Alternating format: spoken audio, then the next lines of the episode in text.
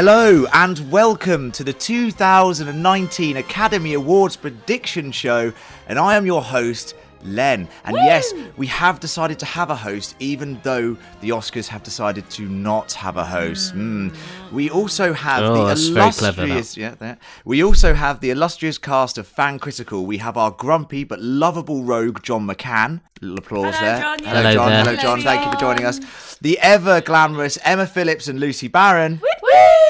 And our very own child star in the making, it's Gareth Evans. Oh. Why have you grouped the girls together? I thought they might get angry about that, but it's slightly sexist. But we're equally glamorous, so it's fine. And it's tradition, right? The girls. Who's that one? So, guys, we did this last year, and it was a lot of fun. And this is what we're going to do this year. We're going to go through the major categories of the 2019 Oscars and say what we liked about the nominees, as well as choosing what we think will win in each category. Okay, so this is how it's going to work. We're going to choose the winners from the following categories. Number 1, Best Picture. Ooh. Number 2, Lead Actor. Number 3, Lead Actress. Supporting Actor, Supporting Actress, Best Director, Best Animated Feature, and the little bonus category, Cinematography, because, you know, we do talk about how things look quite a lot, because that's our job. If someone gets the winner of the category right, they get a point. The most points win. Simple as that. And to be fair, you won last year, didn't we? We did win last year. I'd like to mention, you know, I am one of the reigning champs, so... I'm the other one. And you're the other one, so leave it at that. We've only had 1 year, so give us all a break. We'll catch up. I remember John being raging last year, but that's all I remember. Because I actually got more right, but then you guys got like 3 points for the last one. Which is right. Yeah. Just want to say there may be some spoilers for the films we discuss, but we'll try to limit them as best as we can and talk generally about the films. We don't want to give away too many spoilers, but there might be the odd one that sneak in or there. We'll do a spoiler warning, I'm sure. Yeah, you'll do a lovely little spoiler. After we've said it. I'm going to delegate the point scoring system across to Gareth in Australia, because he doesn't really do anything. So I'm going to... Sobriety. Good point. And you're the most sober one out of us all. So I'm going to delegate the points delegation to you, Gareth. You will total up the points and then tell everyone on social media who won. And of course, everyone who is listening, you can play along with us as well. Do let us know your predictions. You can email us at fancriticalpodcast@gmail.com or get in touch with us on any of our social platforms. Instagram, fan_critical. Twitter, @fancriticalpod. And on Facebook, we are Fan Critical. First up, let's talk about the main category, the one we all care about, and that is what has been nominated for Best Picture. So in no particular order, these are the films that have been nominated for Best Picture. Black Panther. Wow. Black Klansman. Yeah. Bohemian Rhapsody. Yeah. The Favourite. Ooh. Close your eyes. Very good. Yeah. Green Book. Roma. A Star is Born. Yeah. And Vice. Yeah. Put a lot of weight on for this role. What I want to say, straight off the bat, when you hear that Best Picture category and the films that are nominated, one simple question for you all. Is this the weakest Oscars lineup you have ever seen? Nonsense. It's the weakest I can remember. Yeah. It's weak as in they're not the kind of films that would normally nominate for Oscars. I don't think, well, there's a few exceptions that I think are actually not that great films. Most of them very entertaining to watch and enjoyable, but that is not what we've come to know and love about the Best Picture nominations at the Oscars. So that, I would agree, it is weak compared to what we're used to for the Best Picture nomination. There's a very specific thing that you expect from the Best Picture Oscar nominations, right? All of them are great films in their own way, but they're not what I would clarify as Oscar-nominated films. They're quite pop culture mainstream. Yeah, there's one or two things that's going on here. Is either the Academy is moving towards the mainstream, or they've had such a fucking poor selection of films that this is what they've chosen for the Academy Awards. And for me, it's not an Oscar worthy selection of Best Pictures. I'm going to echo what Emma said, hopefully slightly more concisely and efficiently. But doesn't sound like you, mate. That's not your style, buddy. If anything, that was concise. Role reversal today. Yeah. But the key point is that they're not what you would normally consider Oscar-worthy movies, isn't it? That doesn't mean that they're bad films, because often the Oscar nominees are pretentious and arty, and they kind of seem to want to fill that spectrum, but instead we've got movies that are very mainstream to a large extent, and which is probably a good thing, I think. Maybe, I don't know. A lot of people are outraged, but maybe it's a good thing that it's moving more into the mainstream.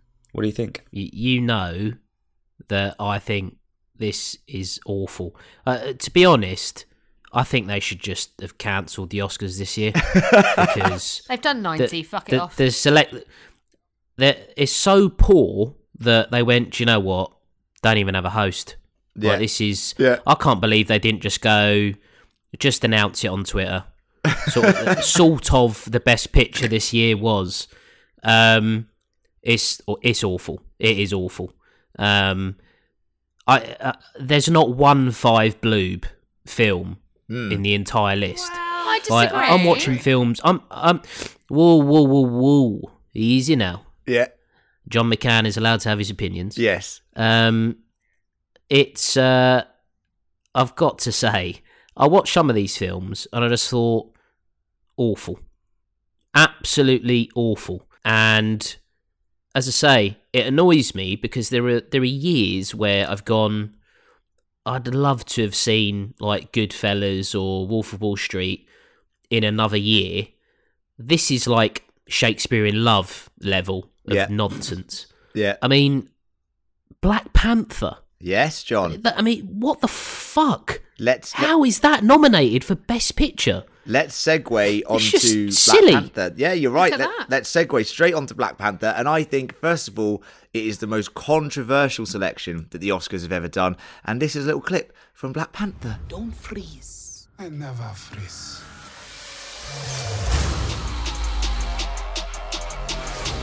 The revolution will not be televised. Show me my respect and bow down. What happens now determines what happens to the rest of the world. The revolution will be live.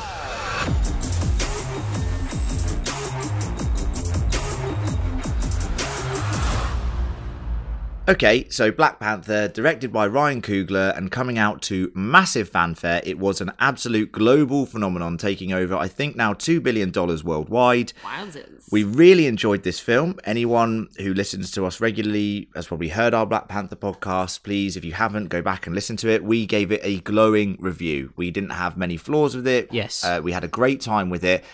But this film doesn't deserve to be in the Best Picture category, does it? Discuss. It's not a Best Picture nominated film. It's not. I mean, it's fantastic, but it is not an Academy Award winner. I mean, if you look at it on Rotten Tomatoes, it's got a pretty high score, but it's a superhero. It's a superhero film. I mean, look, there's nothing wrong with a superhero film being nominated. Look at The Dark Knight. Look at Logan a couple of years ago, which was a phenomenal film. They were better films, in my opinion, than Black Panther, and I am all for the Best Picture category having. Like a film that caters to a massive audience, like in terms of a superhero film, yes, of course it's going to cater to a massive audience, you know, but I don't think Black Panther was even the best superhero film of last year, absolutely, let alone in the Best Picture category. But I mean, you're right then, because actually Infinity War came out last year. Say it properly. Infinity War. Yes, correct, not Infinity War. Infinity War. Infinity War. Intonation, I can intone as much as I like. Infinity War came out last year. Yeah. And it was fucking brilliant. This is technically a better film than Infinity War. No way. If you're not a Marvel fan you watch the two, this would be a better made, just a better constructed film, because we all loved Infinity War. Don't be stupid. No, that's a fair point. Lucy's allowed her opinion, John. Yeah, but you're going to be called out for it. That's hate speech. You watch Infinity War. We all loved it because we knew what was at stake and how well they actually told the story. But really, if you weren't a big Marvel fan and you watched it, you wouldn't be like, oh my God, this is amazing. You'd be confused as fuck. It wouldn't mean as much. But that's not the Oscars. I reckon Dwayne Johnson might be in with a chance of Best Actor in the next couple of years, to be honest. Genuinely. Like, I think we're probably 2 or 3 years away from the Fast and the Furious legacy. Yeah. Just cleaning up at the Oscars. Shall I write down these predictions? Honestly. And it'll just be like, oh yeah, finally Dwayne Johnson's won all of the awards. director, actor, supporting actor in the same film. And best animation. Like, it's just stupid. Black Panther, I really enjoyed it, and I gave it 4 bloobs out of 5. It's a good film, you know. But there are plenty of, like, Dumb and Dumber is a good film. Yes. I love it. Yeah. I'd give that 5 bloobs. Yeah. But I'm not turning around and going, this is a masterpiece, and getting the tissues out. It's not as good as Ghostbusters 2. And that's in a sad way, not... But, yeah, well, exactly. Ghostbusters is 5 bloobs. I'm not turning around and going, all right, we'll give that some Oscars. Ghostbusters 2. All Ghostbusters 2. But that's it. I've finished my rant. Someone else can have their opinion. I just feel that it's gone too far the other way now, the Oscars. Like, I understand a couple of years ago they were getting a lot of, you know, stick for not having enough diversity in their selection of films, which is absolutely bang on. Absolutely correct. Like, you looked at the category like 3 years ago, and I can understand the outrage. I think this year it's gone a bit too far the other way. And I think something like Black Panther being nominated and to not include a film like If Beale Street Could Talk, for me, is disgraceful. I haven't seen it, but I've heard it's amazing. It's really, really good. And I just look at it and I sit there and go, well, wait a minute. If you want a bit of diverse, if you want a diverse selection of a film, If Beale Street Could Talk is an excellent, excellent film. And I think any other year it should easily have a chance of winning. But it's just a shame that film wasn't nominated. So I think they've gone too far the other way, and the Oscars is overcompensating for something that it didn't have in previous years. Do you think it's political correctness gone mad, Len? I'm not saying it's political correctness. It's kind of maybe, I don't know. It's a very hard subject to broach. I just think that they, if you look at the nominations this year, I think we can clearly see that I don't really think that 6 of 8 of the films really deserve to be in there at all. And, I do think there's a lot more diversity in there, but some of the diversity could have been better films that are out there now, and not just gross popular movies in terms of what they grossed globally. Part of the problem is, I mean, you're absolutely right, Len, when you say it's a difficult subject to broach, and we're probably not the best people to talk about it as an issue. But what the problem in the past has been when there have been brilliant Oscar-worthy movies that haven't made it, that should have, and perhaps that's where the diversity should have come in. But instead they go, right, we've got to get diversity in. Let's put as many diverse movies in as we can. Let's do it. But they've done it in the wrong year, or they've done it with the wrong films, so that it almost comes across as tokenism when there are plenty of times where it should be happening. Yeah, I agree. That it hasn't. Yeah, that's a good way of putting it. Actually, very eloquently put. Speaking of diverse films, and I think this film does deserve to be in the list, it's Black Klansman. The KKK is planning an attack. How do you propose to make this investigation? We'll establish contact over the phone. We'll need a white officer to play me when they meet face to face. You for the white race, Ron? Oh, hell yeah. So there becomes a combined Ron Stallworth. Can you do that? With the right white man, we can do anything. This is Ron Stallworth calling. Who am I speaking with? This is David Duke. Grand Wizard of the Ku Klux Klan. That David Duke? God. Last time I checked. What can I do for it? Well, since you asked, I hate blacks. I hate Jews, Mexicans and Irish, Italians and Chinese. But my mouth to God's ears, I really hate those black rats. And anyone else, really, that doesn't have pure white Aryan blood running through their veins. I'm happy to be talking to a true white American. God bless white America. So, directed by Spike Lee, getting his first director nomination, which is absolutely crazy when you think about it, for this film. I think it's mad when you think about that. What were your guys' thoughts on Black Klansman? This one I felt genuinely did belong in the Best Picture category. Yeah, I really enjoyed watching it. When I watched it at the end, I didn't feel, right, this got to be nominated for an Oscar, I'll be honest. But I liked the energy of it. I thought it told quite a specific story that also is very resonant now. I have to say, the end sequence, showing real life footage from the marches in Carolina with the what can only be described as neo-Nazis and the cars being run at people was absolutely horrific, and I found it very shocking, and it kind of shocked my senses. So an important film, but it had a lot of humor in it as well, and some great performances. So I'm compared to some of the other films, fair, it deserves its place. But when I first watched it, I didn't think, right, that's got to be an Oscar film. Can I ask you a question? So that end part. Are you going to defend Nazis again, John? Because I don't want to hear it. Oh, he's always defending those Nazis. No. That's in our other far right podcast, Far Right Critical. Do you think it belonged in the film? I thought it tied in the subject matter of the film with what's happening today. So it wasn't just a period piece. What Spike Lee was saying is these people are back. Yeah. There's someone that supports them in the White House. This is still real for a lot of people in America. Yeah. So I think I understand what you mean. You're like, oh, this is a bit what's happening. But I think it really brought home the reality. This is not just a fun little quippy movie about... Romp. Yeah, it's like, nah, this is actually... People are still affected by this kind of these kind of beliefs. Yeah, I definitely think that's the message they were going for. I really like this film. I thoroughly enjoyed it. The only reason why I'm a little bit annoyed that Spike Lee is nominated for Best Director is he still cannot write white characters.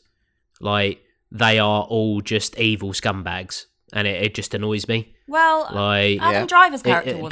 But he's always... Well, to an extent he was for a while, and the character development made him less of a scumbag, which could be Spike Lee's doing, or it could just be Adam Driver's acting ability, which is phenomenal. I think he's, I think he's brilliant amazing. In this film. He's a great actor. Yeah, Adam Driver's character is not supposed to be that. Like they make this reference to the fact that he's Jewish. Yes. So he's not supposed to be a white guy. Yeah. You know, he's not a part of that group. I think it's a very fair point that John brought up there, and now I think about it, you're right. I mean, other than Adam Driver's character in the film, there's not really many redeemable white characters. Even the captain of the police force and that lot, they're quite, they're against a lot of the ideas that are going on. Maybe the sergeant is an okay character, but sort of glazed over character once again, not really given much time. The ending to me, it's like it's too on the nose.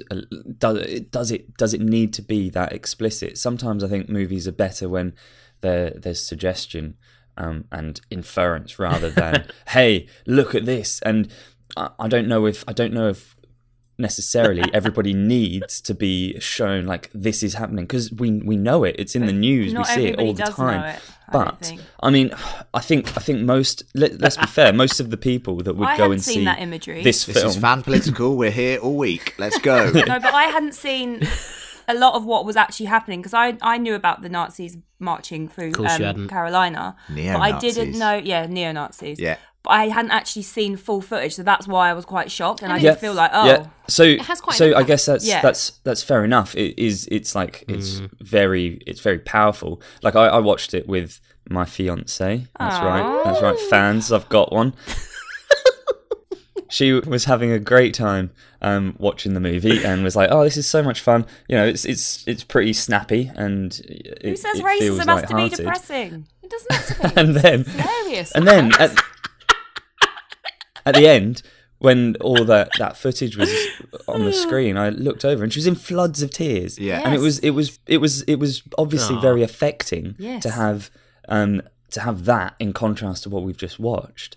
But I feel like the message for me, the message got there without having to sort of throw it at my face as well. Yeah, I think they made pretty solid references throughout the film about, talking about the leader of the Ku Klux Klan trying to get into the White House, and then having there was a lot of lines that were like, they'll never elect a guy like that. They'll never elect a guy like that. And then obviously the situation in America now is very interesting, as is the political landscape in a lot of Europe and also the UK, for example. So not judging in any way, shape or form. But I think we've talked a lot about Black Klansman. I think it deserves to be there. I'm glad that everyone else had a good time watching it.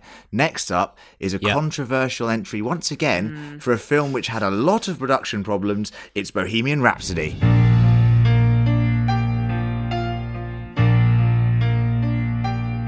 I enjoyed the show. I also write songs. Our lead singer just quit. Then you'll need someone new. I love the way you move on stage. room belongs to you. Don't you see what you could be? No one will play us on the radio. We need to get experimental. Thunderbolts and lightning, very, very frightening. Do it again. One more. How many more Galileos do you want? Roger, there's only room in this band for one hysterical queen. Let me go, let you go. Mark these words. No one will play Queen. You're a legend, Fred. We're all legends.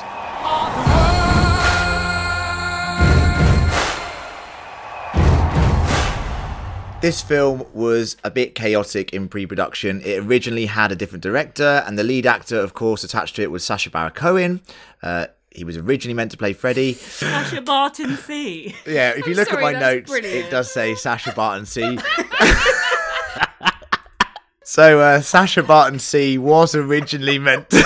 Then it was Sacha Baron Cohen. Jesus Christ. Sacha Baron Cohen was originally meant to play Freddie Mercury yeah. in Bohemian Rhapsody. Yes, is that what you're saying? That is correct. Yeah, it was, yeah. And then he left, and then Rami Malek was hired, and let's be honest, he's incredible in it. Yeah. But he clashed with director Brian Singer, who actually walked off set, and the film had to be finished by assistant directors.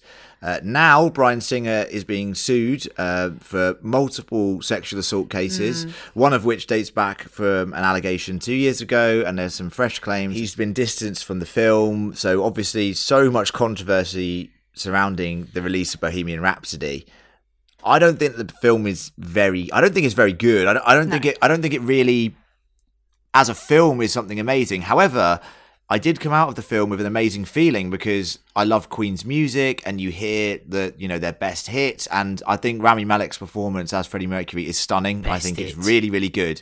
And I think he's, my prediction is he's going to win the Best Actor. But spoiler! Woo! But I really enjoyed it, but I just don't think it deserves to be in the Best Picture category. I think that's about all you can say about it. Really, is that it's a good movie. I know lots of people don't like it because of the way that they messed around with the timeline and everything, but that's because they wanted to end with Live Aid. So to do that, they had to mix up a few things in terms of their chronology, and that's. I mean, some people are bothered by that. I'm not.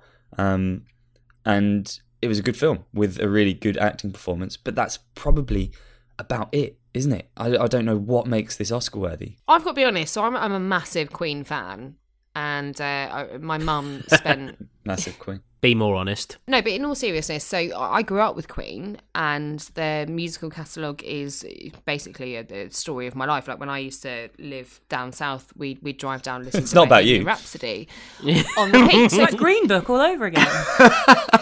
Down south. Guys, have you got 3 hours? We're still in the south. For fuck's sake. I can't deal with this. That was a real, human thing. Go on, continue. Sorry, it's just anyway. Living down south.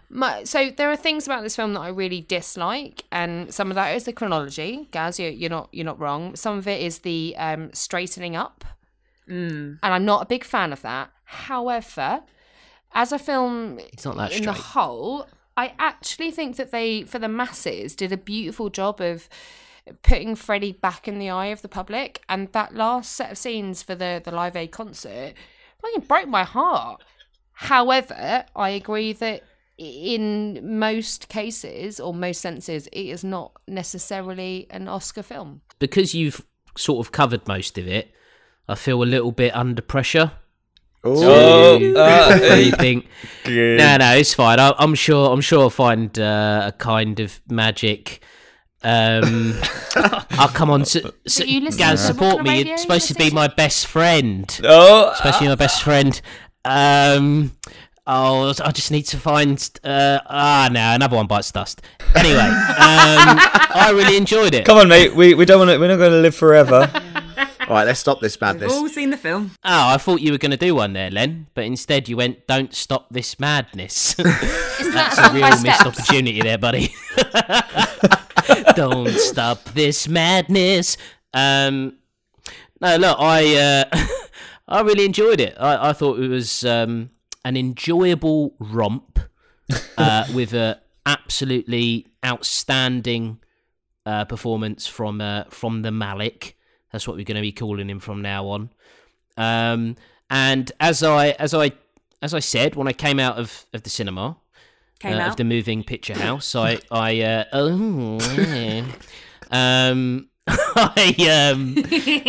was just going to say fat bottom girls, but I feel that would just be a ruthless insult. That's right, it's true.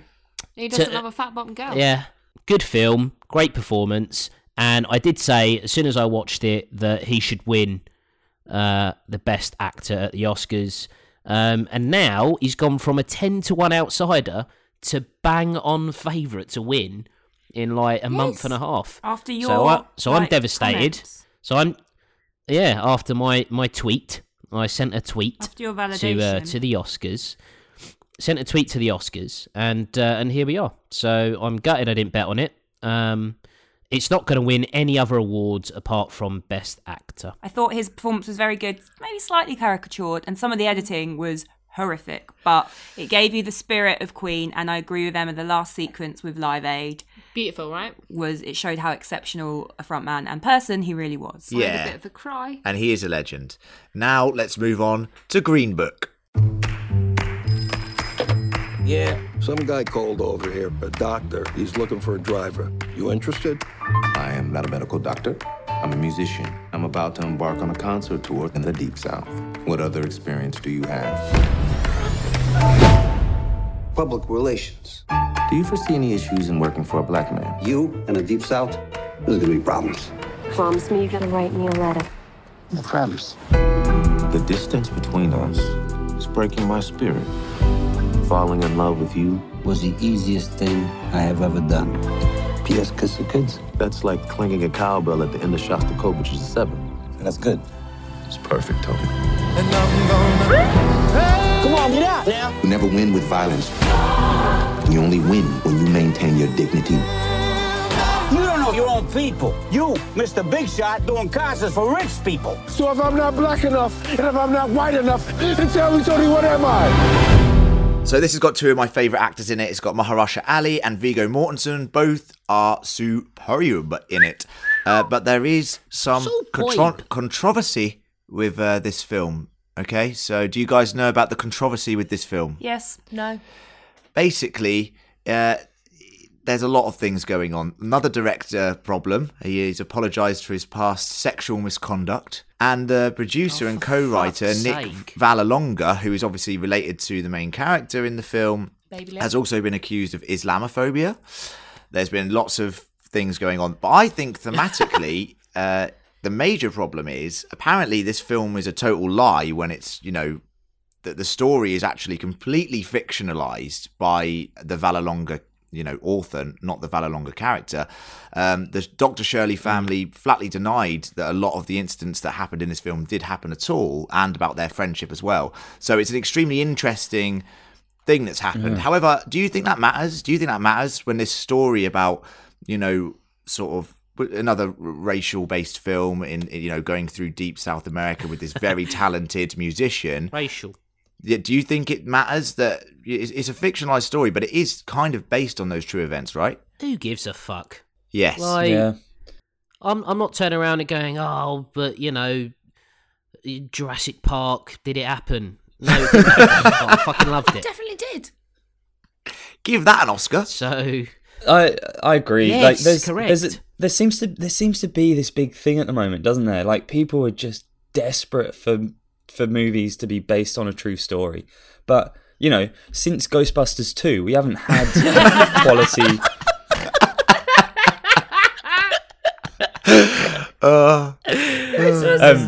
No, you just watch Green Book and forget that it's sort of supposed to be based on anything, and it's a really enjoyable film. I loved it. I thought it was great. I loved the music in it.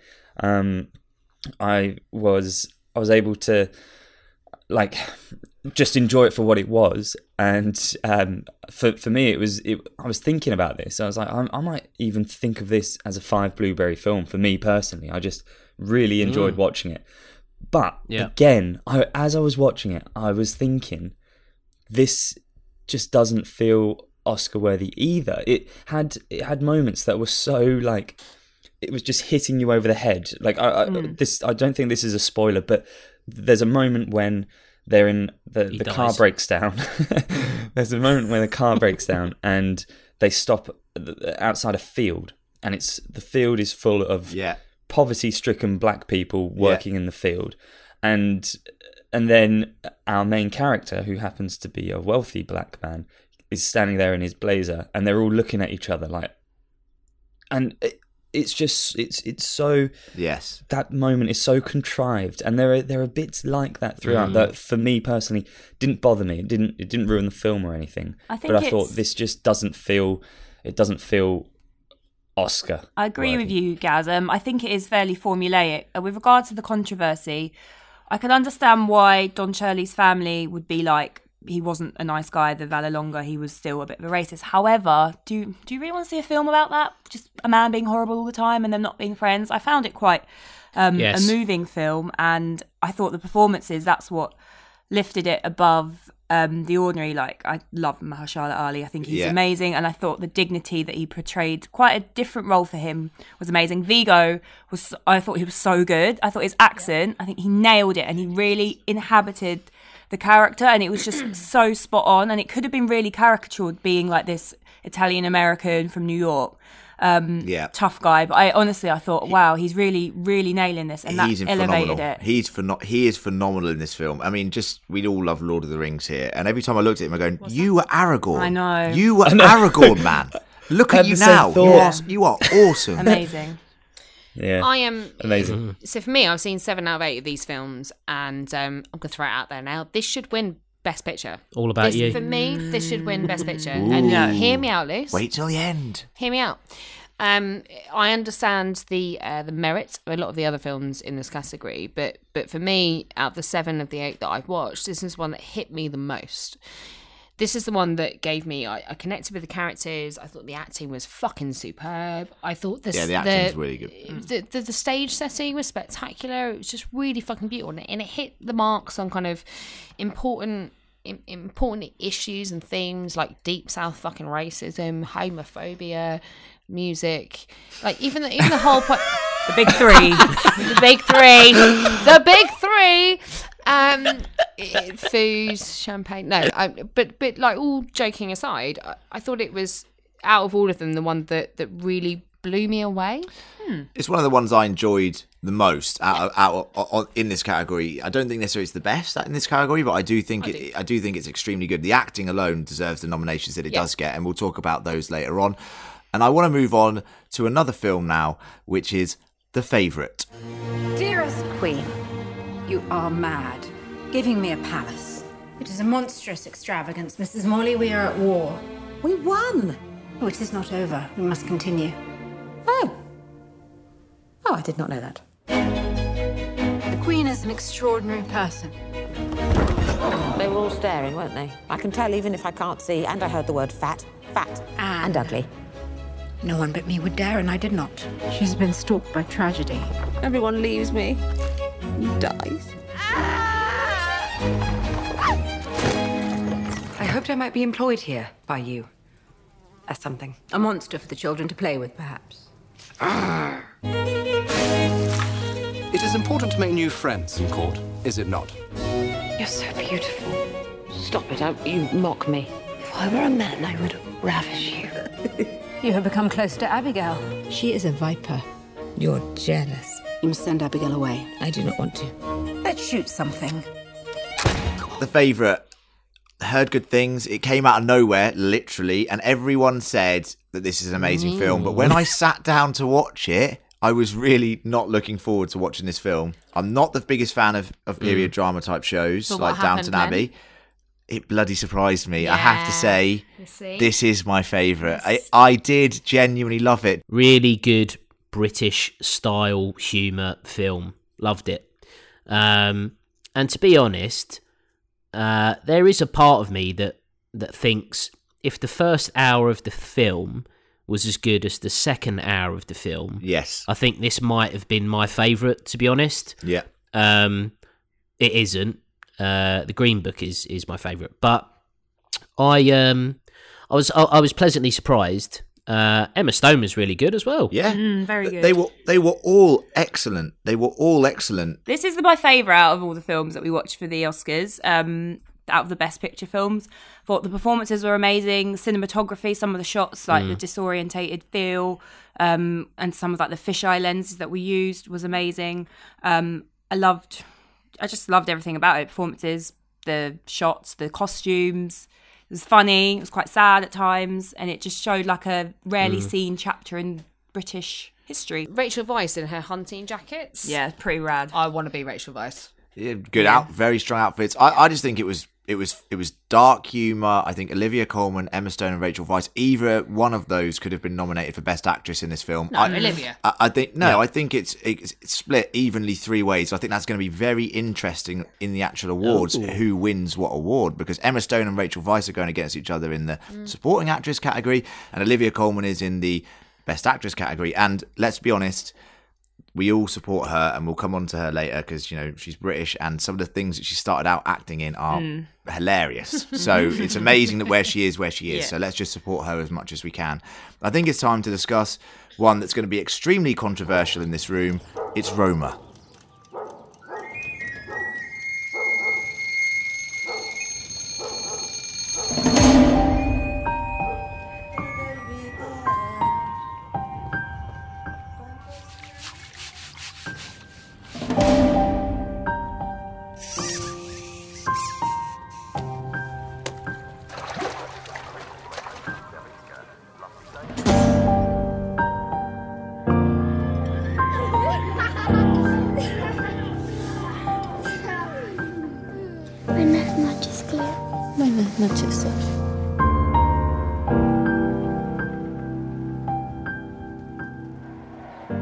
Directed by Alfonso Cuarón, one of the great directors, this slow, methodical film takes a while to get going.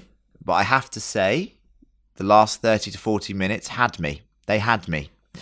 And I think it's a beautiful, beautiful film that is very slow, ponderous. But sometimes some films are okay to be slow and ponderous. And it's showing or shedding light on sort of an ethnic group and a profession and lots of things in a time that I didn't know much about. So I was fascinated by it. John, what are your thoughts? It's fucking slow, isn't it? It is slow, It's mate. Really slow. It's too slow. It's too slow. That first 10 minutes is so dull. I was like, what the fuck is this? Like, it's so pretentious. Like, that beginning of just the water on the floor during the credits. Yeah. Now, I don't mind a slow beginning to kind of set the scene, but I'm more of a, you know, raging bull where you've got De Niro in the ring just sort of bouncing in slow motion. Nothing's happening. It's black and white. Beautiful music to set the scene. And then you've got this, where it's just a bit of water on the floor and a reflection of a plane. And it's just like, I was like, come on, hurry up. And then the next 5 minutes, you've just got a cleaner just walking around a house. And you got the little dog, Boras, or whatever his name is. And I'm like, all right, well, at least there's a dog in this bit. And I'm like, oh, that dog's all right, isn't it? I'll text Michelle and go, yeah, well, a bit slow, but there's a dog so far. That is too slow. Now, if you mentioned the word, you know, beautiful, and I guess some of the shots and the scenes later on, I can see why Alfonso is going to win Best Director, and he definitely will. But it should never, ever be winning Best Picture. Like, you can't have a film so slow that 70% of it is pointless. Come on now. And, you know, spoiler warning, some guy going mental with a pole in a shower with his cock hanging out. Honestly, I was so uncomfortable. God. But it verges on, you go, all right, yeah, so that's beautifully shot. And I looked at that and I thought, you know what, the framing of that, and it's in one take, that's good. But I just couldn't stop staring at his bouncy willy. I'm like, This doesn't feel like Best Picture. I was on a plane watching it, and the guy behind me was like looking at my screen, and I saw him looking at my screen before that scene came on, and that scene came on, I was holding the screen up like where the airplane television screen is, and that came on, and I have never moved a screen faster than when I was like 15 years old. Honestly, it was straight under the blanket. Why'd you do that? It makes it worse, man. That is worse. Straight under the blanket. So, my thoughts on this film, I'll tell you how I watched it. I tried to watch it again with my fiancé. That's right, I have one. I thought, because I didn't know whether this would be my sort of film. I thought, well, at least maybe she'll enjoy it. We got 5 minutes into it, and at first I hadn't managed to get the subtitles working properly. So we were like, oh, God, we can't get the subtitles working. Let's just call it a night. We won't watch this. We'll watch something else. And then I did get the subtitles. Well, then we did get the subtitles working, and we went, should we still watch something else? Like, it was the first 5-10 minutes was so dull. It was unbelievable. It was like trying to cycle up a massive hill, and you haven't gone into it with enough speed, and we've just gone, oh, do you know what? Let's go back. We're not doing this right now. So I had to try and take on the hill on my own later, a few days later, and I thought to myself, do you know what? I'm gonna watch this and imagine it's being in an art gallery. And when I did that, genuinely, I've never approached a film in this way before. But every single second of that film, you could have just paused it and had a beautiful screenshot, and it could be the sort of thing that people will just have hanging up in their houses. Like it is so beautifully framed, the whole thing. But the whole thing is, every second of it looks like an art piece. And so I really got into it through that kind of side door entry almost. And what happened was I was kind of 3/4 of the way through it, and I thought I've actually kind of enjoyed watching a film this way. It's totally different, and I've enjoyed that.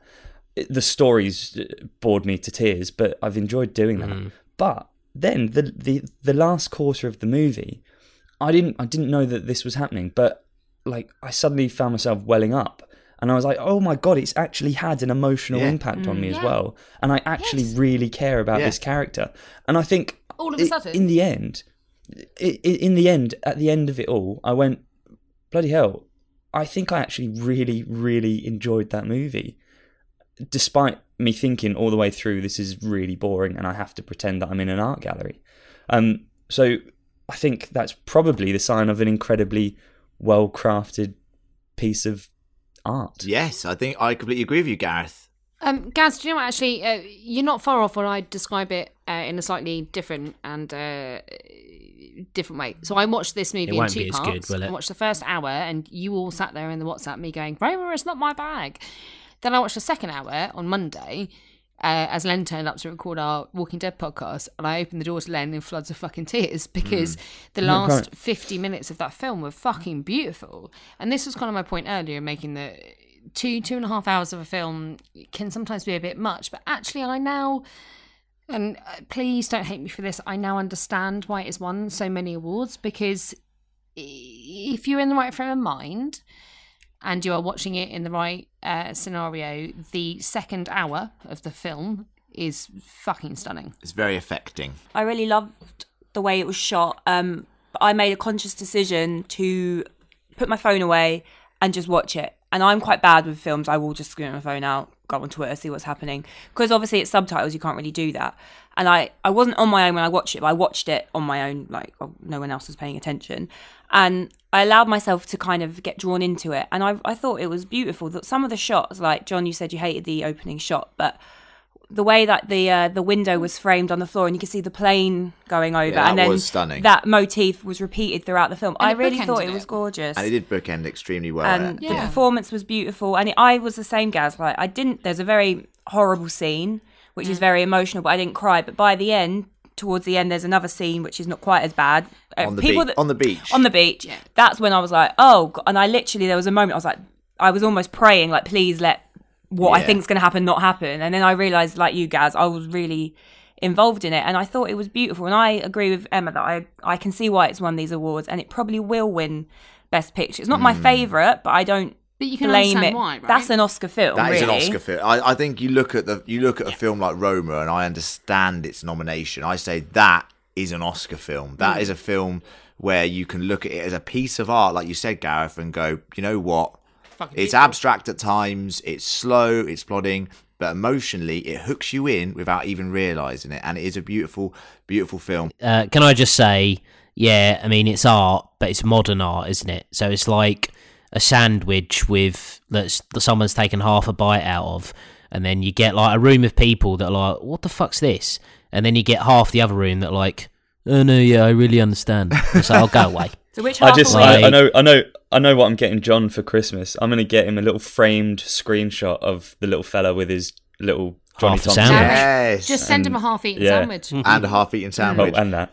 Well, I think Roma, I knew it'd be controversial in this podcast, but I think overall it did affect us all in different ways, which I think is actually an amazing testament to the film itself. That's art. That is kind of art in a way. Now let's move on to a very, very popular film, one that, you know, was also a global phenomenon. It's A Star is Born.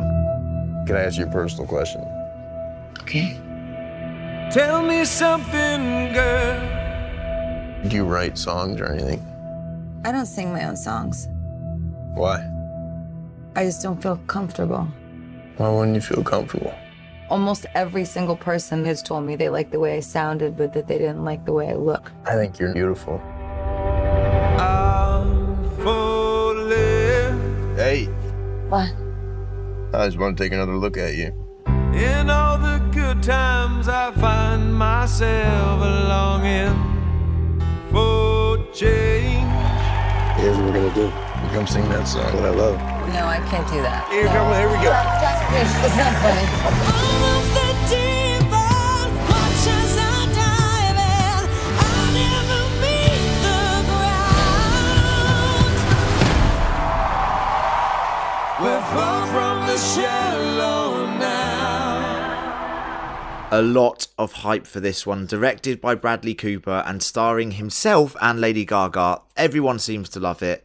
What are your guys' thoughts? Lucy, I know you feel very strongly about this film. Yeah, I loved it. I saw it in the cinema, and I think in a weird way it has a synergy with how a lot of people watch Bohemian Rhapsody. So they came out and they didn't think that was a brilliant film, but they were very moved and affected by it. I loved the music. I loved the acting. I thought Bradley Cooper's performance and direction was really good. I thought Lady Gaga was a real surprise at how well she played the role. It was a real crowd pleaser, but it was so much better than I thought it was going to be. Yeah. And yeah, I absolutely loved it. I mean, it's a beautiful film. I mean, it really is, in terms of the acting and just the cinematography, which we'll come on to later when we talk about that category. I was surprised at just how artistic the film was. I was expecting something a lot more sort of, you know, slapped together, mass produced, and it felt to me a lot more like an indie film that had erupted onto the sort of global stage. Yeah. I really liked it. I must say. I thought I was, no, but, you know, you look at it and you just think, oh, fuck off. And, I mean, you hear very emotive people go, oh, I was in floods of tears, and you're like, eh. And you go, yeah, I mean, you know, you don't cry about fucking war epics, you know, that are real, but, oh, something's going to happen to someone, you know. But of that negative rant, I really enjoyed it, and I kind of feel a little bit sorry for Bradley Cooper in that he's definitely not going to win Best Actor. Yeah. But I think it's another one of those where, mate, another year he's got a fucking really good chance of winning. But yeah, his performance is way better than Christian Bale's, in my opinion. But he's not won anywhere near as many awards as Bale, so it's like, well, which I can't really understand. But I enjoyed it. There is a massive negative for me, and I have, you know, clued some people into this. Lady Gaga's performance is really good. You know, I like it. The writing of her character is abysmal. It doesn't make any sense. You know, she's introduced as this like hard-nosed, you know, I'm not up for that commercial shit. Yes. Sort of character. Yes. And then as soon as she can sell out, she does, and become like this abysmal pop star. She doesn't even hesitate. No, she doesn't. Andy Millman. It's mental. I'm just going to piggyback on that, John, just for a second, because it's one of my biggest problems with the film. In general, I think the performances are excellent. As I said, it's beautifully done. But I think the messaging is all over the place. I don't know what this film is trying to tell me. Is it trying to tell the story of how Lady Gaga sells out and that's just it? It just sort of has that idea sort of 2/3 of the way through the film and then gives up on it completely. It seems to me like, I agree actually with what you're both saying in that the view of her performances once she becomes famous is very negative, and it's very negative on pop music. But I wasn't sure when you said about her not wanting to sell out. I don't know where you got that from. I'm not saying you're not right, but I don't remember. I remember her saying that when she has tried to make it, they've said about her nose being too big and that. But there wasn't anything that I kind of... No, but that's literally part of the film. No, it is. It is. I didn't see anything where she was like, I would never do that. She kind of takes the chance, and it's him that's judging her for doing so, which I agree is mixed messaging. So, there is a line where her manager goes to her, what do you do about the dancers? You need to have the dancers in there. And then he also says, you've got to change the colour your hair, and she says, I don't want to do that. And then 2 minutes later, she's done it all, and they never revisit it again. But she's already sold out by that point because she's signed it up with him. Well, no, because she was. But she does get rid of the dancers. Not really. Well, we're not going to get into that. But I was just wondering where you got that from. I just think the messaging's all over the place. Gaz, any thoughts on this film before we move on to the final selection for Best Picture? I just think it's interesting because I think you've all covered pretty much what I think as well. Good film, but it's interesting how initially the buzz for it was insane. It was overwhelmingly positive, but there's been quite a backlash since. A lot of people now are saying this is a load of shit, which is wrong, but it's very wrong. It's But it's interesting how, you know, coming into the lead up of the Oscars, it's just had the IMDb rating, for example, has absolutely plummeted for this film, which they often do. But a lot of negativity about it at the moment. So it's good. It's good to remind ourselves that it was a really good film, really enjoyable film. Never going to win Best Picture. And John, just before we leave this film, one word on the Weasel manager character. Oh my word! I mean, what's he doing in this? What is he doing in this? There is something very, very dodgy about his casting. Yeah. If you look at the history of his acting on IMDb, and I did, because immediately I was like, who the fuck's this guy?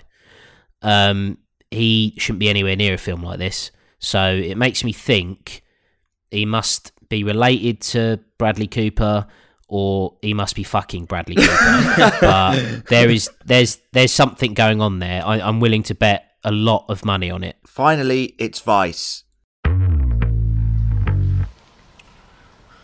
What do you say? I want you to be my VP.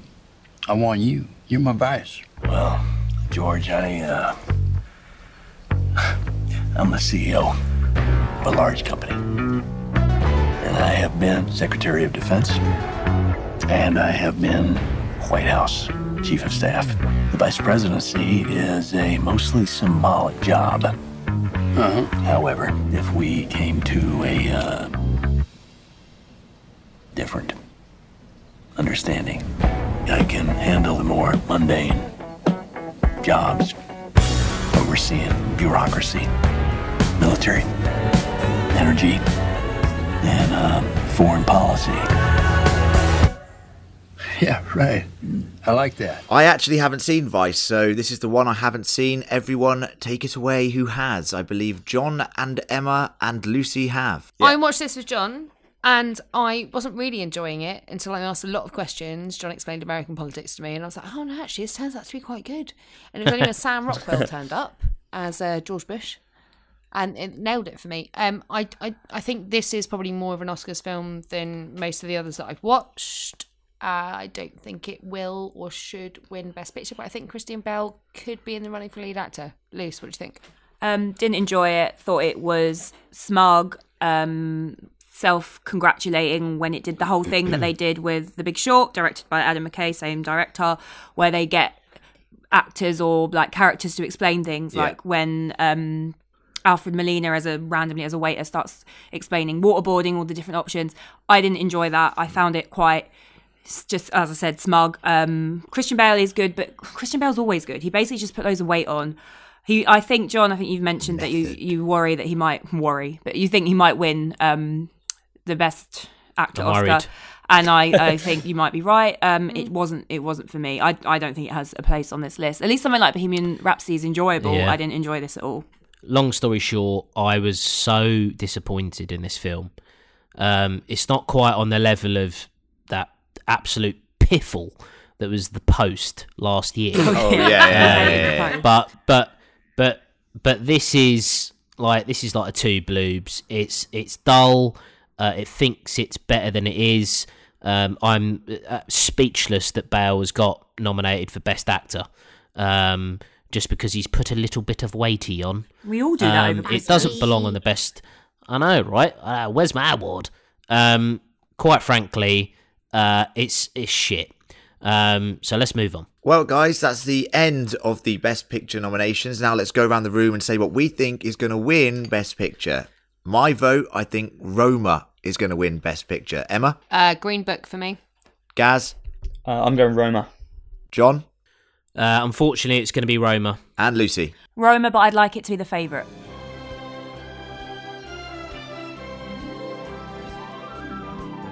Okay, guys, a fun category now. One of the category that has been controversial before because certain animated films should have been maybe put into the Best Picture category. No one knows. People think that if something like Black Panther can get nominated, then how come some of the most famous animated films from the past, say, 5 to 10 years shouldn't be in the same category? Fair. The list of nominations are as follows.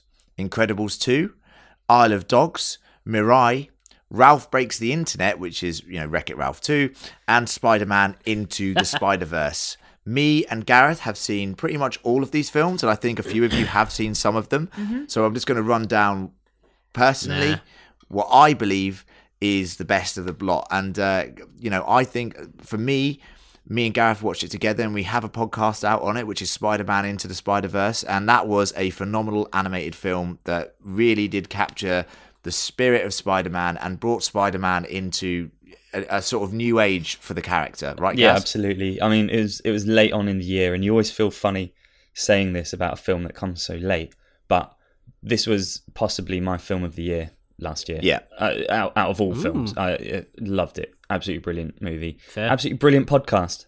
So listen to that. Very good podcast. Very good film. Yeah.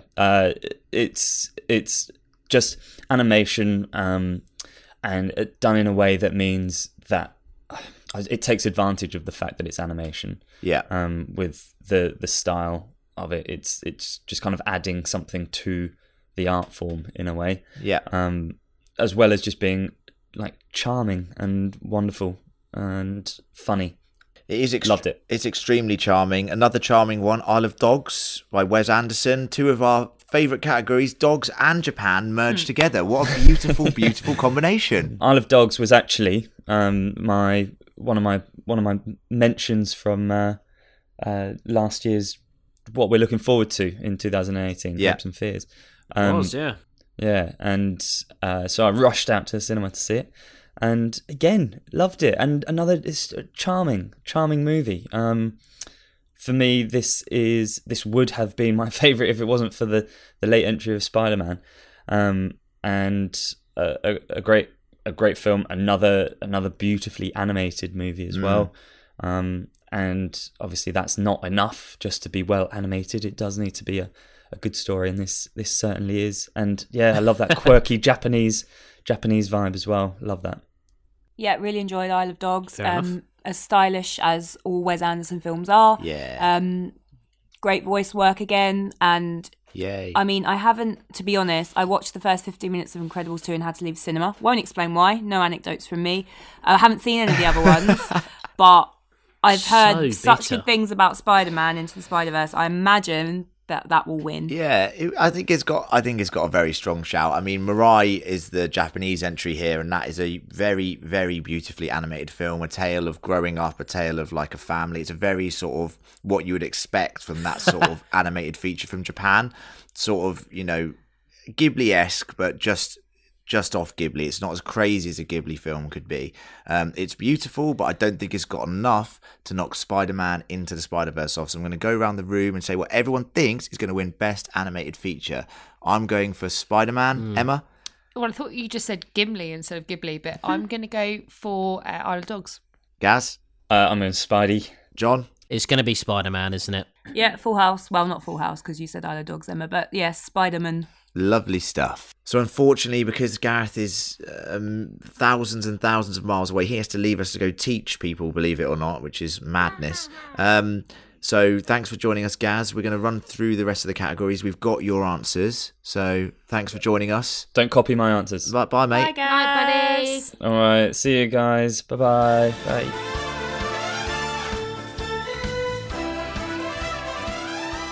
Let's move on to who we think is going to win lead actor or lead actress. Okay, the nominated people for Best Actor are Christian Bale in Vice, Bradley Cooper in A Star is Born, Willem Dafoe at Eternity's Gate, Rami Malek, Bohemian Rhapsody, and Viggo Mortensen for Green Book. John, kicking it off with you, who is going to win Best Actor and why, my friend? It's going to be Rami Malek. If his performance wasn't what it was, then Bohemian Rhapsody would have absolutely nothing to do with the Oscars this year. It's an excellent performance, irrespective of any criticisms that the film has about kind of timelines or whatever. He is excellent. Yeah. And I know there's a few issues with some people saying he straightened him up or whatever, but look, fucking hell, like Queen were involved in production and they thought he was absolutely amazing. Yeah, so that's true. I genuinely think it's a fucking travesty if he doesn't win Best Actor, I've got to say. I do think he had an amazing performance. I think it's a shame in a way that Bradley Cooper might not win it this year, as we were alluding to earlier, because his performance in A Star is Born is very touching, and just the gravelly nature of his voice, his sullen attitude during that film, it really got to me actually, and I loved his performance in that film. Yeah, I completely agree. Yeah, I mean, if we were doing who do we want to win, I would want Bradley Cooper, but I agree with John in that Rami Malek, it's such a, I think almost because the film is so bad really, he lifts it so much that you cannot not be entertained by it, and that's quite a feat to elevate dross into something that's now nominated to be Best Picture, so it will probably be Rami Malek. I mean, in a way, you're not wrong, Luce, and I think, if anything, out of this entire series of five actors, they were all fantastic in their own ways, and I've not seen two of the films, but I've seen 3 out of 5, but let's face it, Rami Malek makes Bohemian Rhapsody a fucking winner. Yeah. And if he doesn't win Best Actor, I would rather Viggo win it. And it's such an interesting journey for Rami, because I mean, I watched Mr. Robot, which I think is an excellent television show. The second season wobbles a bit, but the first and third season is excellent.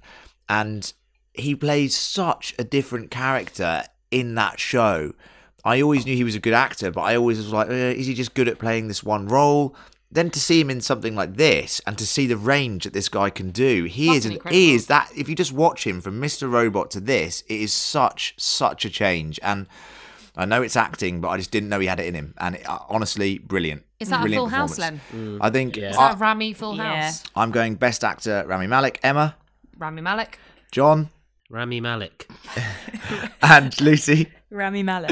Gaz, Rami Malek. It's all about Rami Malek, yeah. All coming up horses. Okay, right. Best actresses. The best actress category, and I think this is going to be extremely interesting. We have Yalitza Aparicio for Roma, Glenn Close for The Wife, Olivia Colman for The Favourite, Lady Gaga for A Star is Born, and Melissa McCarthy for Can You Ever Forgive Me? Now, I have to be honest, I've only seen 3 of the 5 films here. Mm-hmm. And I think this category is going to be a lot tighter and very much, you know, more unpredictable than the Best Actor category.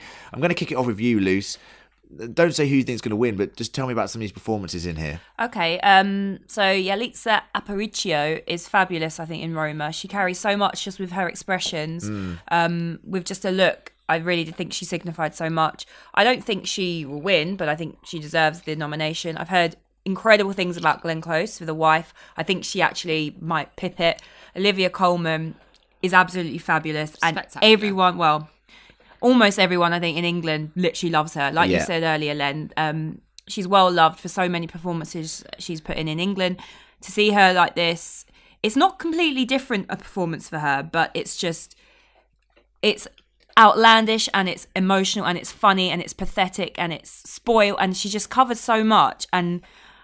I just love her like everyone else does. I'd love her to win. I mean, I've just rewatched Peep Show from season 1 to 9. But when she starts out, in Peep Show, which is a comedy show in England, and anyone listening in America, if you haven't seen Peep Show, please do watch it. It's brilliant. I think she's so amateurish in that program. I mean, it's an amateur sort of comedy. But that's part of her charm, isn't it? Yeah, but she's bad. Like, honestly, I just rewatched it. At times, she's bad. By the time you get to season 9, she's great. And that's obviously when she was just starting to do things like Broadchurch. Yeah. And she was really broadening her horizons. The Night Manager. And, amazing. And just to see her come from like a small-time comedy actress to being nominated for an Oscar. She used to be in those adverts. It's crazy. Do you guys remember when it's like, Bev? Exactly. Bev, Kev. People listening from the US are going to be like, has she had an aneurysm? No. It's just, it's a funny, like, shitty advert that used to be on, and now you look back and you're like, oh, she's nominated for an Oscar. It's crazy. The thing for me about Olivia Colman, and you know, this is an amazing series of Best Actress nominations. They are all fantastic in their own ways, very differently. And but Olivia Colman, have you seen her BAFTA acceptance speech? Yes, yeah. I watched the BAFTAs. She's so fucking baffled by the fact that she's won Best Actress, and I love that because she's so humble and British about it. She's so British, and I think unbelievably that might feed into her winning, because people are like, oh, she's so literally bumbly, like the Hugh Grant. Yeah, I have thoughts. What's her name? Yalitza Aparicio. Aparicio, yeah. Aparicio. Is that her name? Yeah. Aparicio. I don't get that nomination. I really don't. But look, if Melissa McCarthy can get an Oscar nomination, fucking hell, maybe anyone can. I can't stand her, to be honest. She's like, I don't know, she's like a James Corden or something like that. Where wash your mouth anything out. She does, I hate her. I hate her. Yeah. But look, you know, fair play. You've got yourself a little nom. You're not going to win any awards. Don't be silly. She got herself a little nom. Hey, John, as you said yourself, if Dwayne The Rock Johnson's going to be winning him in a couple of years' time, and I love The Rock, she's got a chance. I love Scorpion King, brilliant film, Oscar worthy. I think Dwayne Johnson's got more chance of winning leading actress than Melissa McCarthy does. To be so. Unfortunately, I haven't seen Glenn Close's performance, but she is a legend, and the consensus is that she's going to absolutely walk it. I would love to see Olivia Colman win it. I really would. Not because of the British thing, but mainly because of the British thing. So I don't think she will. Fair play to Lady Gaga for getting a nomination. And again, like my criticisms of her are not the performance. It's the writing of the character. Mm. Yeah. I would love to have an opinion about Glenn Close's performance. I haven't seen the film. But as I say, it seems like she's going to win it, but who knows? Nice. Well, let's go round and say what we think is going to win. I'm going to go for Olivia Colman with The Favourite. Emma? I want Olivia, but I'm with John here that Glenn Close has never won an Oscar, and she's an amazing actress. What? I think she's never won one. Fuck. So John? I think Glenn Close is going to win. John, it's going to be close. Oh. Is it going to be Glenn Close? Yeah. So and that's the end. Gaz. Olivia Colman. And Lucy. Yeah, I think it's going to be Glenn Close as well. Let's move on to, actually, I think a very interesting category, and that is that of supporting actor and actresses. Let's go on first to the actor category. Supporting actor, you've got Mahershala Ali, you've got Adam Driver, Sam Elliott, Richard E. Grant, and Sam Rockwell. I think this category is actually up for grabs. For too fucking tough, man. I think this is tough. Now, Sam Elliott in A Star is Born really got me. Yep. He really got me. He's gravelly. He is the epitome of gravel. He reminds me of Pangborn. That's why you love him. Very much like Sheriff Pangborn in Castle Rock. If you haven't seen that show, do go watch it. Can I take us back to last year's Oscars podcast when we watched Three Billboards Outside of Missouri, Ebbing, Missouri. And Sam Rockwell's performance as the nominee for supporting actor again. And again in this film, fucking We're talking about Sam Elliott, not Sam Rockwell. No, I'm moving on to Rockwell. Okay. So if we're talking about these people that are nominated for this role, Sam Rockwell, again, amazing performance. The thing about Sam Rockwell is he has already got an Oscar. So doesn't mean you can't have another one. No, very true. However, Sam Rockwell, he's got two, hasn't he? He's got two. So I think it's Sam Elliott's time. I just have a feeling he might claw this one. Now, that performance in A Star is Born, I don't think he was utilised enough, because I think if they were watching the dailies when they were recording that film and they were watching his performance, they'd be like, how do we get him in the film more? Because he's kind of snatched away in the middle and he doesn't come back for the resolution. Scene with Bradley Cooper. That last look that he gives is pretty heartrending. God. I would love for Sam Elliott to win. I think Adam Driver, I don't know if anyone else watched the BAFTAs, the reaction he got was insane. I was like, fuck me, he's popular. He's very popular. I mean, rightly so, he's a very good actor. He's a fucking hero. He didn't win, he didn't even win, so... He's a Sith, so... Yeah, he is a Sith. Doesn't mean you can't love him. I have a feeling that he will win. Mahershala is amazing, obviously. Richard E. Grant has been a joy. I don't know if anyone else follows him on Twitter. His little escapades. He is the happiest man to be involved, which is lovely. Sam Rockwell, I think, it was a good impression of George W. Bush. Wasn't anything out of the ordinary for me. Wasn't that impressed. Sam Elliott, as we've covered, heartrending, very masculine performance, and said a lot with few words. That's true. And John, I know you liked Green Book as one of your favourite films, and Mahershala Ali in that film portrayed a very, I think, a tough character to portray, someone really conflicted. And even a line in that film is that he felt like he didn't really belong to any sort of group. You know, what do you think of his performance? I think I might be missing something here, but you can't possibly think that he's not going to win this award. Yeah, but there's no way he doesn't win this award. Like, every award show that there's been, he's won Best Supporting Actor. Yeah. Like, there's no way he's not winning this award. Yeah. No way. Like, the closest to him in terms of odds is like 11 or 12 to 1. Like, he's a stick on to win this award. Yeah. So, like, we can debate it until the cows come home, but... Oh, here they are. Like, Adam Driver and Sam Rockwell, there's no point in them even turning up to the Oscars. Sam Elliott, Sam Elliott's performance genuinely touched me. Yeah. But unfortunately, no, not unfortunately. You know, he's getting some recognition. People are watching it and going, he was all right, that old fella. It's going to be Mahershala. Yeah. All the way, man.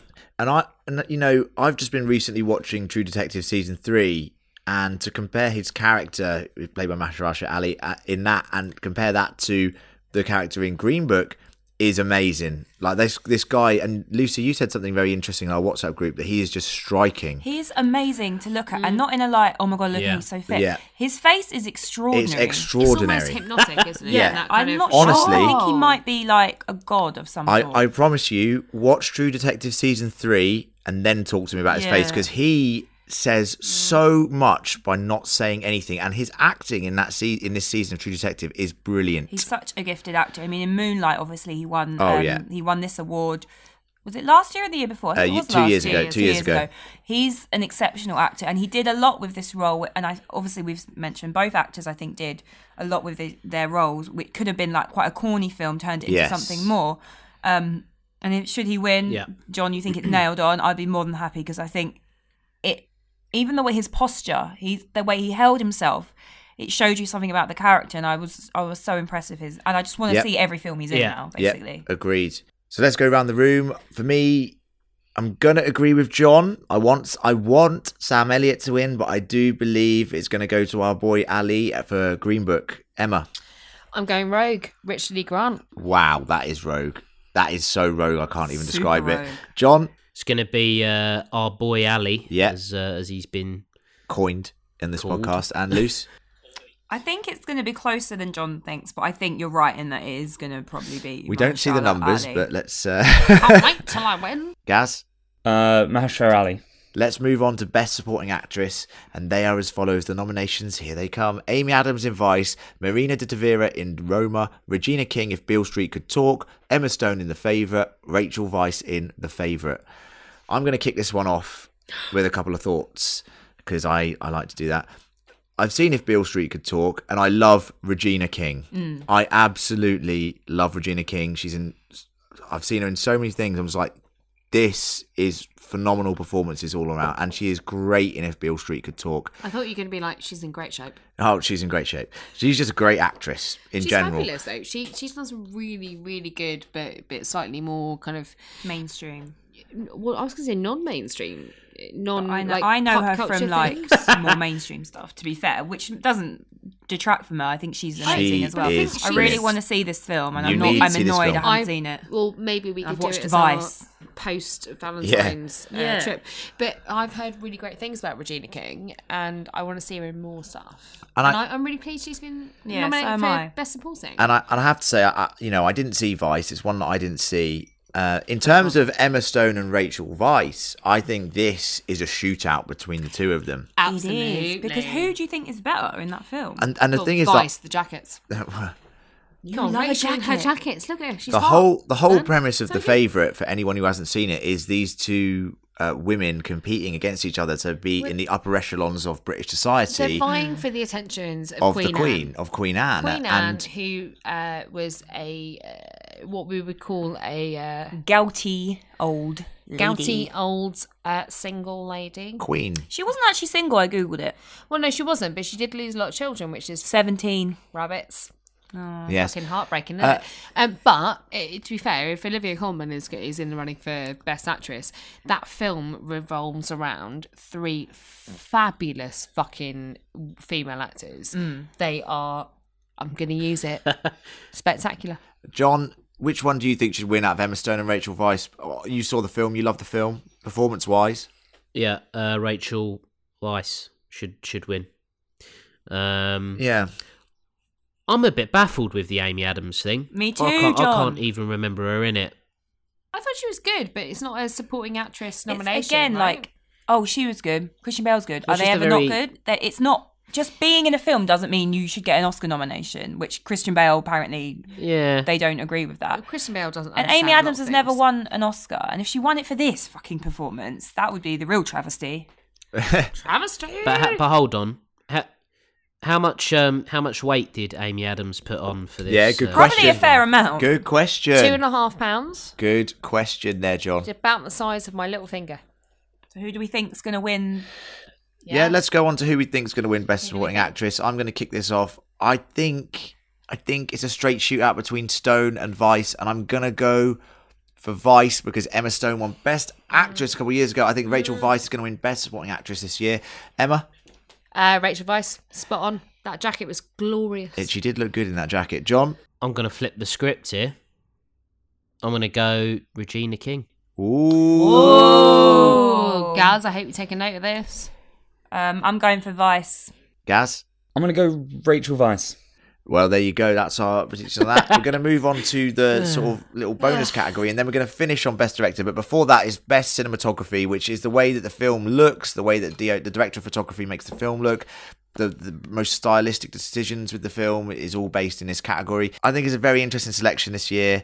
We have The Favourite, Never Look Away, which unfortunately I don't think any of us have seen, so we can't really comment. Roma, A Star is Born, or Cold War, which I don't think we've seen either. No, it was nominated for lots of things at the BAFTAs, but yes, I hadn't heard of it before. I think it slipped under our radar slightly. Polish film. We are slightly skewed with our decision making. But John, what do you think was the best looking film that you saw in this category? I mean, it's gonna be Roma, isn't it? Like, again, the story is dull, but Gareth is spot on when he says that.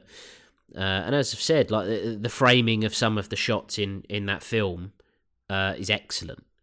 I don't really understand why it has to be black and white, to be honest. But in terms of the way in which it's shot, the way it looks, I think that plays a big part in the fact that it's been nominated. I think if it was a different director, and it was in colour, then I don't think it would be getting the recognition that it does. It's been shot very well, so I'd have to go with that. I think that's a very good shout. I think The Favourite really surprised me with the way in which it looked, the way in which it was presented. There are a couple of scenes in The Favourite which I just think are so bizarre, and the way they're shot, you know, the racing of the ducks, the dance scene, which was amazing. Also the throwing of like these vegetables at a very John McCann looking like character who was naked and sort of sprayed out on a wall. John McCorden. I genuinely loved the way that The Favourite looked, and if it wasn't for Roma, that would be getting my vote. But for me, I'm going to kick it off. Roma for Best Cinematography. Emma? I'm inclined to agree with you, but I'm not going to, Len. I'm going to go for Robbie Ryan for The Favourite. Well, doesn't make any sense. Okay, you're right. Okay, John? Roma, yeah. And Lucy? Yeah. How many times do I have to give the same answer? I agree with you, Len, about The Favourite. I thought it was beautifully shot. I would like that to win, but it will be Roma. Gaz? I'm going to go with Roma. And now, finally, Best Director, which I think is arguably the gong to take home, in my opinion. It's either that or Best Actor or Best Picture, but I like the Best Director category. For me, that's one of the most important ones of the night. And let's listen to the nominees. We have Alfonso Cuarón for Roma, Yorgos Lanthimos for The Favourite, Spike Lee for Black Klansman, Adam McKay for Vice, and Pavel Pavlovsky for Cold War. And I think Pavel has snuck in there because we haven't seen that, and I'm going to make a concerted effort to go and watch that after this podcast. Yeah, just another black and white foreign film. Well, lovely. I'm going to really enjoy it, and John will hate it. I'm going to say that the fact that this is Spike Lee's first nomination is kind of crazy. I know, John, you were talking about the way he portrays certain white characters in his films earlier, but I think for a director to be that well known and have, you know, pedigree in Hollywood for such a long time, to not have a nomination until now is quite shocking, right? Yeah, I mean, obviously. Well, no, because he's overrated. The Academy probably share the same views of John, that he doesn't treat his white characters fairly. Maybe that was the case in previous years, but he's got a nomination this year. I don't think he's going to win. But I think it's a big deal that he's been nominated, and I think that's important. It's important. I think it's important for him. I think it's deserved for 110%. I mean, I think Black Klansman is actually a very interesting. I think it's a masterpiece. I think it's interesting. I think it's a very interesting way of looking at the subject matter. Are we pretty confident that this is a shootout between Alfonso and Yorgos? I think it's not. I don't think it's a shootout. I think it's just Alfonso. Roma. Yeah, Alfonso. It's Alfonso straight up. I mean, he is a very, very amazing director. And he directed the third Harry Potter. He did, The Prisoner of Azkaban. That's commonly known as the best Harry Potter. Best Harry Potter, correct. I think he's a shoo-in, man, isn't he? Yeah, I don't think there's any shooting. No. I think he's just going to have already shot everyone dead and then walk onto the stage and win Best Director. Let's hope he doesn't actually do that. Well, let's hope that doesn't happen. Again, I would like it to be Yorgos, because I love The Favourite so much. But so good. Right, so let's name our choices for Best Director. I'm going for Alfonso for Roma. Emma? Alfonso Roma. John? It's going to be Alfonso. I mean, the film is all about his experience as a child living with a nanny. Yeah. It's a film very about British. His own personal experience. It's definitely from the heart. You can see that in how meticulous he is with the shooting of the film. There's not a chance he doesn't win Best Director. Very, very good analysis. And Lucy? Yes, Alfonso will win. Gaz? Alfonso Cuarón. Lovely stuff. And that brings to close the 2019 Fan Critical Academy Awards prediction show, which has been filled with lots of strong opinions, especially about things like Black Panther and Roma, certain nominations, and the way that the Oscars has certainly gone down in our, critical acclaim over the years, at least in terms of the way that it's nominating some absolutely insane choices at the moment. So that brings a close the 2019 Fan Critical Academy Awards prediction show, and thank you for joining us for our predictions on the Oscars. If you haven't seen any of those films and we slightly spoiled them, I am very, very sorry. However, do go watch them. You've still got 2 weeks before the ceremony. I think it's 2 weeks on Sunday, and I think it's going to be a very interesting one. Who will win out of the Fan Critical crew, and who will win out of the listeners? They'll probably beat us, to be honest with you, because most of the time we're pretty useless. But we do have some interesting things coming up in the near future. We are continuing our Walking Dead coverage. Season 9 of that just started again. I am unavailable for the next 2 weeks. John and Emma will be taking you through that one. So let's see how that goes. Yeah, John is very excited already. We have Captain Marvel coming out in the next 2 weeks' time, and we are all extremely excited about the first female-led Marvel film. Right, guys? Yay! Don't sound too excited. Yay! Women. Very, very good. And that is it from us today. I want to thank you all for listening to us, and let's see who wins in 2 weeks' time. Goodbye. Bye. There you go.